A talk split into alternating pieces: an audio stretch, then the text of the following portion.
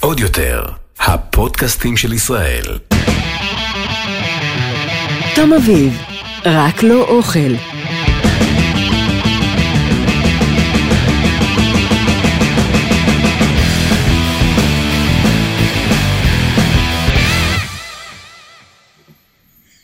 מה קורה, מאזינים ומאזינות?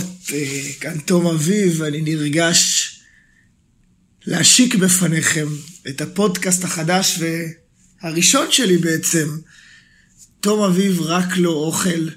אה, ומה שמצחיק, אגב, בשם של הפודקאסט הזה, שעוד מעט אני אסביר למה הוא נקרא ככה, זה שהמנהלת האישית שלי, מתי שחשבנו על לבחור שם לפודקאסט, אמרה לי, אם אתה לא תנקד את זה, אנשים יחשבו שזה תום אביב רק לא אוכל.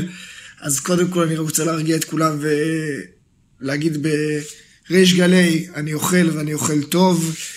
אה, ושתיים, מי צריך ניקוד שאנחנו שומעים? אז איזה כיף זה פודקאסט. אה, ככה, בוא נתחיל. הכי פשוט, אני אציג את עצמי למי שלא מכיר, או למי שלא יודע. קוראים לי תום אביב, בן 33, נולדתי, גדלתי ועדיין מתגורר אה, בעיר תל אביב. בן להורים מסעדנים, בוגר תואר עסקים, עבדתי בנדל"ן, אה, ולמרות כל הדברים האלה שאמרתי, אה, אחרי זכייה במאסטר שף בשנת 2016, מצאתי את עצמי הולך בעקבות הוריי היקרים והופך להיות גם מסעדן, אבל מסעדן מתוך המטבח, בעצם טבח מסעדן נקרא לזה, היום אוהבים לקרוא לזה שף, זו מילה מפוצצת כזאת, וזה מי שאני. עכשיו, אחרי שאני אומר כזה דבר, אתם בטח יושבים שם בבית ואומרים, אז רגע, אז למה רק לא אוכל? זה רק אוכל בעצם. אז זהו,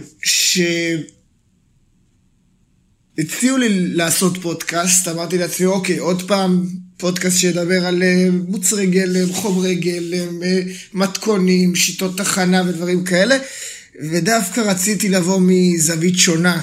אני חושב שאנחנו נמצאים בעידן שנקרא עידן הרוקסטריות של השפים, שפים אה, נמצאים בסדרות טלוויזיה, בפריים טיים, באתרי חילוט, בפודקאסטים. וכל המעטה הזה מראה משהו מאוד מאוד נוצץ, מאוד מאוד מגניב, ומשהו שכולנו היינו בעצם רוצים להיות. אבל בעצם מאחורי הקלעים, בתור אחד שגם גדל להורים מהתחום וגם עושה את זה בעצמו היום, אתה מגלה שבעצם התחום הזה הוא תחום שלוקח לך המון שעות מהיום, מלא מלא בחרדות, מלא בפיתויים. אה, בכל זאת אנחנו מדברים על עבודה שהיא בין הבוקר ללילה. אה, הרבה עצבים, הרבה פחדים כלכליים, רווחיות נמוכה. אה, וכמובן יש את היתרונות ש... שאני לא ארחיב עליהם, כי לכל אחד יש את היתרונות הפנימיים שלו בתוך העולם הזה.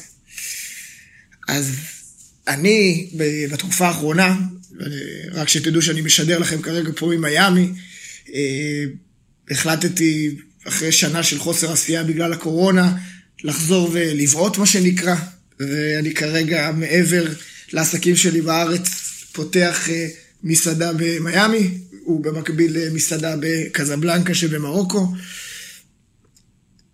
ואז שאלתי את עצמי, למה אתה עושה את זה לעצמך בעצם? אתה במקום כלכלי די נוח. אה, אתה יכול אה, ללכת לכיוונים כמו אה, טלוויזיה, פרסומות, אינסטגרם וכל מיני דרכי רווח שונים או משונים, שיעלו לי הרבה פחות בבריאות, הרבה פחות בשפיות והרבה פחות בזמן, ואתה עדיין בוחר ללכת ולפתוח מקומות, ויותר מזה, אתה גם מתחיל לדמיין כל מיני דמיונות פרועים כאלה על הכרה עולמית, ועל... אה, אנשים מדברים על כוכבים ודברים כאלה. ולמה? למה בעצם אתה עושה את זה? למה אתה לא חוזר לנדל"ן? למה אתה לא משתמש בתור שלך במנהל עסקים? למה ולמה ולמה ולמה? אה,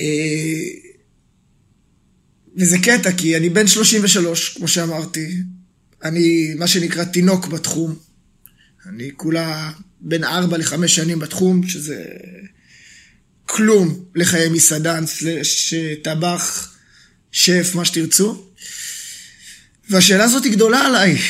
עכשיו, אני יודע מה אני עברתי, ואני כמובן במהלך הפודקאסט הזה, במהלך כל הפרקים האלה, אספר לכם דברים שעברתי, ודברים שמניעים אותי, אה, ודברים שגורמים לי לקום בבוקר. אבל באיזשהו מקום, בשביל העתיד שלי, וגם בשביל קצת לדעת, קצת להתעניין, אה, אני הולך לארח פה את כל השפים הגדולים שאני מאוד מאוד מעריך, אה, שאת חלקם הגדול אתם בטח תכירו, אני לא אגלה לכם את השמות כי הפתעה זה תמיד הרבה יותר כיף, אבל אני הולך לארח אותם ואני הולך לדבר איתם על כל דבר חוץ מאוכל. כי כשאנחנו שואלים שף, בעצם, למה אתה עושה את מה שאתה עושה, סביר להניח שהוא יגיד שהוא מאוד אוהב לארח, והוא מאוד אוהב להאכיל אנשים ולהכין אוכל. אני רוצה לדעת למה הם נמצאים שם, אם אנחנו מוציאים את שלושת הדברים האלה ממשוואה, מה מה הם עברו בדרך, מה הם שינו בעצמם, איזה קשיים הם עברו, איזה דברים אה, טובים הם עברו, איזה הישגים הם השיגו, אה, ואיך הם בעצם הגיעו למסקנה שהם רוצים להמשיך את מה שהם עושים, ולמה הם לא מרימים ידיים? דווקא בתקופה כזאת, אה, דווקא אחרי שנת קורונה, שבה העולם בא ואמר, חבר'ה, יש מצב שאתם נמצאים בתחום הלא נכון. יכול להיות שאתם צריכים לעשות משהו אחר.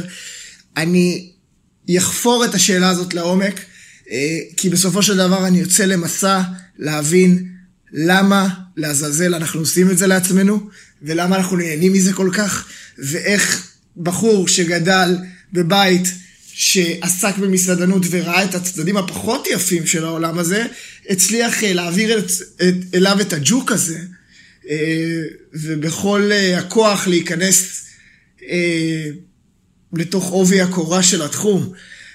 אז כן, אה, אנחנו אה, נבדוק עד כמה הסטיגמות נכונות, עד כמה שפים משוגעים, עד כמה אנחנו אה, זורקים צלחות ומחבטות, עד כמה אנחנו אוהבים פיתויים, עד כמה אנחנו סקסים או לא סקסים, עד כמה אפשר לסמוך על שף רזה.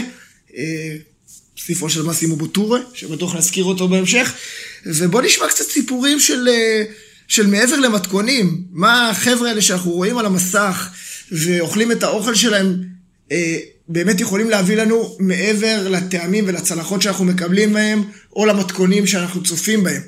אה, הולך להיות מאוד מאוד מעניין.